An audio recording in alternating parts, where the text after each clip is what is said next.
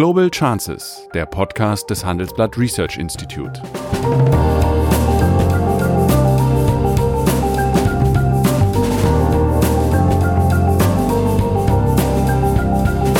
Der ehemalige Außenminister analysiert zusammen mit Professor Bert Rürup die geopolitische Lage, exklusiv für den Chefökonom, den Newsletter von Professor Rürup.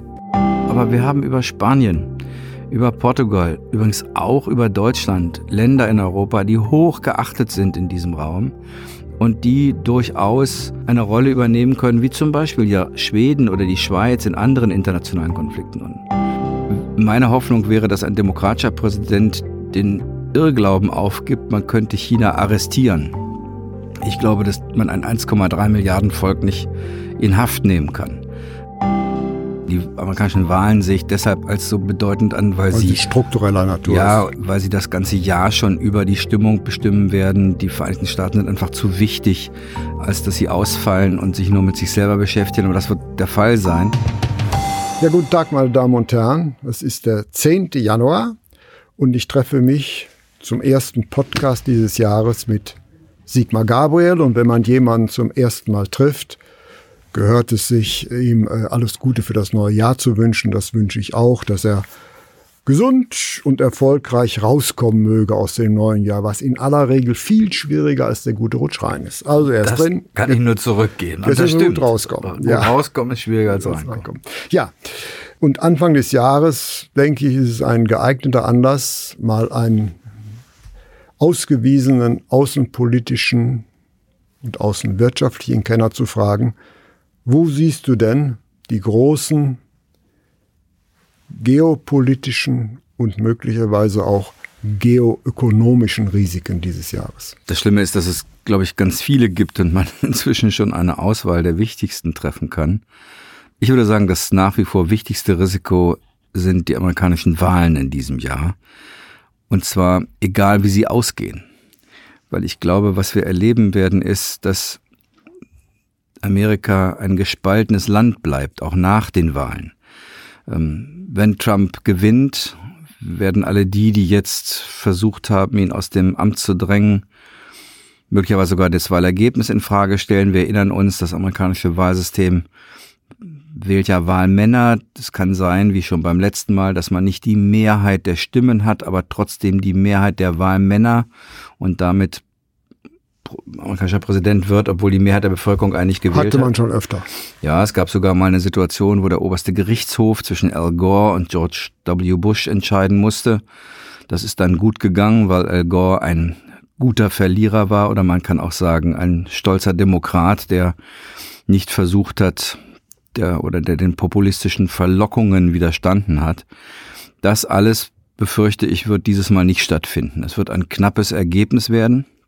Wenn Trump gewinnt, werden seine Gegner möglicherweise dieses Wahlergebnis in Frage stellen. In jedem Fall wird das Land gespalten bleiben. Wir behalten einen unberechenbaren Präsidenten. Und wenn Trump verliert, wird es vielleicht noch schlimmer, weil er ganz sicher nicht wie Al Gore sozusagen den Hut zieht und sagt, ich habe verloren, wird. sondern ähm, er wird sozusagen die Wahlen und ihre Fairness in Frage stellen und das kann so etwas sein wie ein amerikanischer Brexit, nämlich dass Wähler im Glauben, ein Problem zu lösen, ein noch viel größeres schaffen. Und die USA ausfallen als globale Ordnungsmacht. Naja, Stichwort Ausfallen als globale Ordnungsmacht, wenn man mal nicht so weit in das Jahr hinausschaut, sondern aktuell mal sieht und äh, sich ansieht, dass dort Soleimani umgebracht worden ist. Ein Exponent äh, des Irak könnte sich daraus nicht viel eher geopolitische Risiken ergeben. Das wäre das zweite große Risiko, das was aber vorgelagert wäre vor der Wahl. Ja, die amerikanischen Wahlen sehe ich deshalb als so bedeutend an, weil, weil sie struktureller Natur ja, ist. weil sie das ganze Jahr schon über die Stimmung bestimmen werden. Die Vereinigten Staaten sind einfach zu wichtig, als dass sie ausfallen und sich nur mit sich selber beschäftigen. Aber das wird der Fall sein. Und um dieses Beispiel aufzugreifen, man fragt sich ja, warum haben die Amerikaner diesen äh, Generalmajor der iranischen Milizen im Irak eigentlich jetzt umgebracht. Sie hätten das, wenn sie gewollt hätten, auch früher schon machen können. Ähm, das haben sie wahrscheinlich deshalb nie getan, weil er beides ist. Er ist Verbündeter und Feind zugleich. Ein bisschen ein heimlicher Verbündeter im Kampf gegen die Terrorgruppen des IS und natürlich Feind, weil er ein Vertreter des Iran ist. Aber ein IS, der dort von den Amerikanern selbst geschaffen worden ist durch einen Krieg gegen Hussein, der keinen Grund hatte. Das ist das, die, der ganze Wahnsinn der Entwicklung im Nahen Osten wird in der Tat erst klar, wenn man zurückgeht in die Zeit des Zweiten Irakkrieges, der völkerrechtswidrig war. Wir erinnern uns Deutschland unter Gerd Schröder und Frankreich unter Jacques Chirac. Wir waren einer der wenigen Länder, die Nein gesagt haben zu diesem Krieg, der auf ein der Sozialdemokrat, Lüge, ein Konservativer. Ein, ja, ein, ein, ein Krieg, der auf der Lüge beruht hat, Saddam Hussein hätte Massenvernichtungswaffen. Übrigens, Barack Obama hat diesen Krieg auch verurteilt, der spätere Präsident. Dann ist Saddam Hussein vertrieben und auch umgebracht worden. Ähm, danach wurden die alten Eliten äh, des Irak, die alle sunnitisch waren, aus den Ämtern verdrängt, die alten Anhänger der Baath-Partei, vor allem die Militärs. Der Irak besteht aus zu zwei Dritteln aus ähm, schiitischen Muslimen. Und diese Minderheit der Sunniten fühlten sich in diesem neuen Irak so vernachlässigt, äh, aus, dass sie einen eigenen Staat machen wollten. Und, und dass sie daraus ist letztlich der Islamische Staat, die Terrorgruppe entstanden. Das ist auch die Erklärung dafür, warum der am Anfang so militärisch erfolgreich war, weil er im Kern gebildet war aus den alten militärisch erfahrenen Generälen und Offizieren der, der, der Armee Saddam Husseins. Dieser Teil des IS, also dieser fundamentalistische Teil, wenn man so will, die zweite Al-Qaida-Bewegung, ist dann bekämpft worden von Russland, von den USA, aber auch vom Iran, von den Schiiten. Und der jetzt Ermordete hat beides gemacht. Er hat den militärischen Fußabdruck des Iran vergrößert im Irak. Und er hat aber gleichzeitig natürlich den Kampf auch mitgeführt gegen den IS. Das wird der Grund gewesen sein, warum man ihn dort geduldet hat. Wobei der Irak sowieso, das sehen wir hier oft gar nicht, natürlich nach diesem Krieg ein Gebilde ist, bei dem quasi immer Washington und Teheran stillschweigend Einvernehmen über die dortige Regierung gebildet haben. Es ist ja nicht so, dass es dort keinerlei, wie soll ich das sagen? Gesprächsfäden gäbe. Oder jedenfalls keinerlei, keinerlei Übereinkunft gäbe. Ihn jetzt umzubringen, da gibt es eigentlich nur zwei Erklärungen für. beide sind innenpolitischer Natur. Äh, erstens, um ein Thema zu haben, um weg vom Impeachment zu kommen und zweitens, den Kritikern von Trump entgegenzutreten, die als die Iraner die Saudis attackiert haben vor einigen Wochen bei der Ölraffinerie, Trump dafür kritisiert haben, dass er nicht hart genug reagiert hat und denen entgegenzutreten. Jedenfalls kann man keine wirkliche Strategie erkennen und auch die Begründungen, die der amerikanische Außenminister genannt hat, haben ja gewechselt. Mal sollte es sozusagen Verteidigungsbereitschaft zeigen, mal sollte es angeblich einem bevorstehenden Angriff vorbeugen. Man merkt so ein bisschen, so eine richtige Strategie gibt's nicht. Jetzt gibt's sogar das Gesprächsangebot der Amerikaner an die Iraner. Was in Wahrheit hier passiert ist, dass der Westen und die USA immer weniger Einfluss besitzen wird in der arabischen Welt und vor allen Dingen in der schiitischen Welt. Im Irak, in Teilen Syriens, im Iran sowieso. Und dass wir hier einen Aufstand gegen die Amerikaner und letztlich damit auch gegen uns insgesamt im Westen erleben werden. Das ist ein großes Risiko, weil diese ganze Region ja ohnehin schon so ein Pulverfass ist, der demokratische Präsidentschaftskandidat. Könnte damit ein Comeback des Terrors sein? Ja, wenn zum Beispiel die Schiiten im Irak jetzt wieder an sag mal, Kraft gewinnen, wird das möglicherweise zwei Dinge zur Folge haben. Erstens, die Kurden im Norden werden doch nochmal darüber nachdenken, ob sie nicht sich einen eigenen Staat bilden. Das würde einen innerirakischen militärischen Konflikt auslösen. Und die Sunniten, die im IS ja immer noch im Irak durchaus ihre, ihre, ihre Nester und Wurzeln haben, würden sich wieder gestärkt fühlen, jedenfalls der Teil, der dem IS nahesteht. Und jetzt muss man sehen, drumherum sind ja auch dramatische Lagen. Der Golf ist uneins, die Konflikte zwischen Saudi-Arabien, Katar. das Operieren der Türkei inzwischen in Libyen, das Aufeinandertreffen in Libyen insgesamt, die Situation im Libanon, rund um, äh, um Israel, in Syrien der Versuch des Iran dort Militärstützpunkte zu bilden, die Israel gefährden. Das heißt, das ist ein Pulverfass und Joe Biden, der frühere Vizepräsident und jetzt die Präsidentschaftskandidat der Demokraten in den USA, finde ich absolut zu Recht gesagt, Trump hat mit der Ermordung Soleimanis eine Dynamitstange in ein Pulverfass geschmissen. Und das ist ein großes Risiko, aber nicht nur, weil wir eine Kriegsgefahr haben, die kann man ja vielleicht noch und hoffentlich vermeiden, aber unser Einfluss dort wird dramatisch abnehmen. Und das Verrückte ist, die Ermordung Soleimanis wird eher dazu führen, dass der Einfluss des Iran steigt. Und ich bin mal gespannt, welche Rolle Russland spielen wird. Ja, ich wäre gespannt gewesen, welche Rolle äh, Europa oder äh, Deutschland in diesem Zusammenhang gespielt hätte. Man merkt ja nichts davon. Das heißt, man scharrt wie das Kaninchen auf die Schlange. Also eine vorausschauende Außenpolitik, sei es deutscher oder europäischer Natur, sieht anders aus. Man, man ist sediert wenn man, wenn man von Anfang an nicht dabei ist, dann ist man auch nicht dabei, wenn es richtig schwierig wird. Wir haben uns von Anfang an als Deutsche, als Europäer versucht rauszuhalten. Ich erinnere mal daran, die Türkei unter Erdogan als Ministerpräsident hat beim Beginn des Bürgerkriegs in Syrien gesagt, man müsse eine Flugverbotszone über Syrien machen, sonst würde der Assad seine Bevölkerung bombardieren. Und die ersten, die hineingerufen haben, waren wir. Warum? weil uns der Schreck von Afghanistan noch in den Knochen saß und wir hofften, wir können uns aus dem Konflikt raushalten. Das Ergebnis war, Assad hat seine Bevölkerung bombardiert und über eine Million Flüchtlinge ist bei uns gelandet. Wir spielen dort im Nahen Osten praktisch keine große Rolle. Wer ist wir? Die Europäer insgesamt.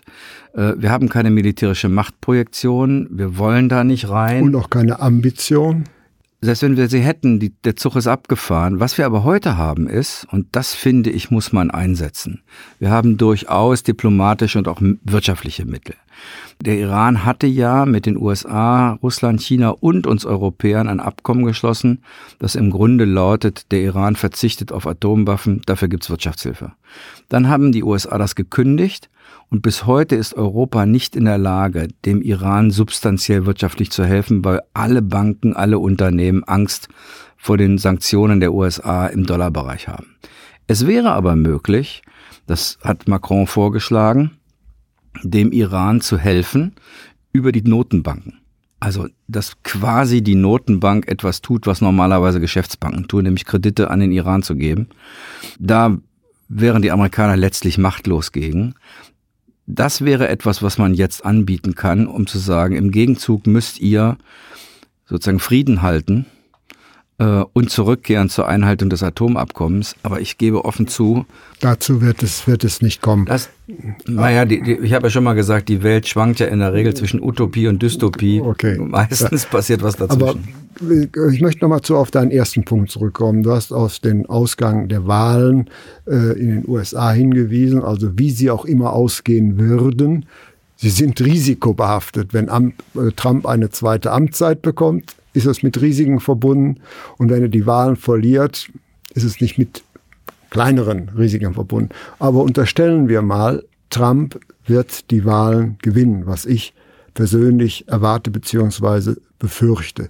Wird er dann nicht den Konflikt zu China, der ja gegenwärtig sediert ist, eskalieren? Also der chinesische Konflikt ist ja nur, du sagst sediert, der ist ein bisschen hat eine Pause. Runtergekocht eine worden. Pause.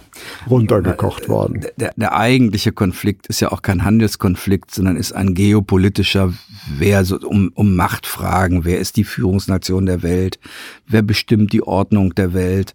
Äh, und der wird weiter existieren, übrigens egal wer Präsident ist. Auch ein demokratischer Präsident wird in China den Hauptkonkurrenten sehen. Meine Hoffnung wäre, dass ein demokratischer Präsident den Irrglauben aufgibt, man könnte China arrestieren. Ich glaube, dass man ein 1,3 Milliarden Volk nicht in Haft nehmen kann, äh, sondern dass wenn man zusammenarbeitet, also USA, Europa, Südkorea, Japan, Australien, Neuseeland, dass man China disziplinieren kann. Das ist möglich, aber nicht arrestieren. Mit welchem Recht auch. Was ich leider erwarte, ist, dass diese Konfrontation zwischen den USA und China weitergeht und ganz enorme Folgen haben wird. Sie eine neue Spaltung der Welt, sowohl wirtschaftlicher Natur als auch technologischer Natur. Ja, ich, vor allen Dingen technologischer und in Teilen wird die Globalisierung sich spalten. Sie wird, es wird einen globalen Markt weitergeben für Rohstoffe, für Nahrung, äh, für Energie, aber insbesondere beim Thema digitalen Plattformen, die ja für die sag mal, industrielle und wirtschaftliche Zukunft das Bedeutendste sind, erleben wir jetzt schon, dass die beiden versuchen, sich zu entkoppeln und dann kriegen Länder wie wir, aber auch Südkorea oder Japan natürlich ein Riesenproblem. Wir sind ja beides. Wir sind Wettbewerber und Partner zugleich. Äh, wir sind sicherheitspolitisch mit den Amerikanern verbunden, aber im Markt mit den Chinesen. Was machen wir dann eigentlich? Das ist eine große Gefahr für die Weltwirtschaft.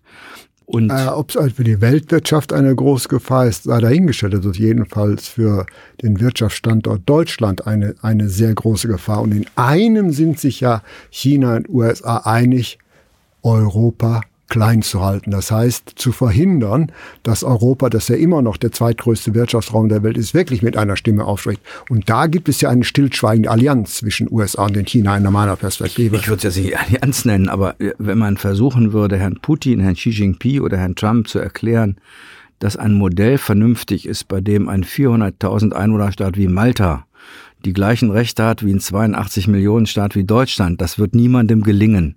Das halten alle drei für verrückt und verkennen dabei, dass es Europa nicht gäbe, wenn der Kleine Angst vor dem Großen haben müsste. Aber dieses Europa, das nicht auf Befehl und Gehorsam organisiert ist, äh, das in der Tat eine große Marktmacht darstellt, das ist etwas, was alle drei versuchen zu spalten, jeder auf seine Weise.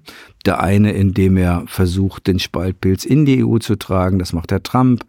Äh, Herr Putin, indem er Desinformation betreibt, Rechtspopulisten unterstützt. Äh, und Herr Xi Jinping macht's mit Geld. Äh, ja, neue Seidenstraße. Genau. Und dagegen zu halten wäre und ist die Aufgabe der, Union, der, der, der Europäischen Union. Aber wenn wir über globale Risiken reden, dann würde ich sagen, ist das Größte in der Tat die digitale Spaltung. Also ich mag mir eine Weltwirtschaft gar nicht vorstellen, bei der quasi äh, wir zwei Formen von Digitalisierung haben. Wie soll eine Industrienation wie Deutschland, aber auch wie Europa, wie soll das Südkorea, Japan, wie sollen wir das eigentlich machen? Ich würde gerne noch ein, ein, ein weiteren, äh, weiteres Risiko dazu führen, dass wir ein bisschen aus der Acht verlieren, weil das so weit weg ist. Aber es war doch erstaunlich, in wie vielen Ländern Lateinamerikas wir im, im letzten Jahr riesige Demonstrationen und Umbrüche, und Umbrüche hatten. Und dort bricht die unglaubliche große soziale Ungerechtigkeit zwischen den Superreichen und den immer ärmer werdenden Bevölkerungen auseinander und wir werden, das wird ein Hotspot globaler Risiken sein. Manchmal kommt sowas raus wie Bolsonaro in Brasilien. All den globalen Folgen, wenn der Amazonas brennt und die Politik das richtig findet oder wenig dagegen tut. Manchmal werden das unsichere Länder sein, manchmal wie Venezuela. Das ist auch etwas, was wir als Europäer, glaube ich, im Blick behalten müssen, denn es ist nicht so, dass Europa in Lateinamerika einflusslos ist. Äh, man darf es nur nicht so betreiben, wie die alten Kolonialstaaten es getrieben hätten, mit dem erhobenen Zeigefinger dahin gehen. Aber, Aber bislang haben ja die USA Südamerika für, als ihren Hinterhof betrachtet. Die USA sind, glaube ich, die, ein schlechter Ratgeber für Lateinamerika. Ja. Dort, als, als die USA in Venezuela damit gedroht haben, einzumarschieren, sind alle diejenigen, die auch der Meinung waren, in Venezuela muss es einen Wechsel geben, auf einmal ganz still geworden, weil keiner will die USA sozusagen als Polizisten in Lateinamerika haben. Aber wir haben über Spanien, über Portugal, übrigens auch über Deutschland, Länder in Europa, die hoch geachtet sind in diesem Raum und die durchaus eine Rolle übernehmen können, wie zum Beispiel ja Schweden oder die Schweiz in anderen internationalen Konflikten. Es gibt noch ein Risiko, das ich zumindest erwähnen will, ist, wir wissen nicht, wie es in Nordkorea weitergeht. Sieht ein bisschen so aus, als ob jetzt dort alle im Grunde auf äh, Hold spielen bis nach den amerikanischen Wahlen. Es scheint nicht so zu sein, dass da neue Bewegung reinkommt. Aber man sieht schon an der Aufzählung, dass jedenfalls das Jahr 2020 ein bisschen viel an Risiken ja. bereithält. Und ist nicht ein wichtiger Grund für alle diese Risiken, dass die USA nicht mehr in der Lage oder nicht mehr willens sind, eine geopolitische Ordnungsmacht zu sein? Ich, ich zögere ein bisschen mit der Antwort, weil man ja auch eins nicht machen darf. Man darf ja nicht irgendwie die Last der Welt einer einzelnen Nation auf die Schultern Man packen. hat es getan, das hat ja eine Zeit lang gut funktioniert. Aber es hat sie selber getan und alle haben davon profitiert. Auch der Aufstieg Chinas hat was mit der Liberal Order der Amerikaner und einer so mal geordneten Welt zu tun. Aber jetzt gibt es eben sehr unterschiedliche Vorstellungen über die Zukunft auf unserem Planeten. Und ich, ich finde, was jetzt nicht geht, ist, dass man sagt, alle anderen sind quasi dispensiert, weil Amerika andere Prioritäten setzt. Ich finde einfach, es ist eine andere Welt. Amerika wird sich stärker um sich selber und weniger stark um andere kümmern, was zur Folge hat, dass wir, insbesondere wir Europäer, uns mehr um uns selber kümmern. Und zumindest versuchen, eine tripolare Welt zu erzeugen. Dreibeinige Tische wackeln nicht. Wenigstens das, ja. Vier wären noch besser. Ja. Vielen herzlichen Dank. Bitte. Das war Global Chances mit Sigmar Gabriel, der Podcast des Handelsblatt Research Institute.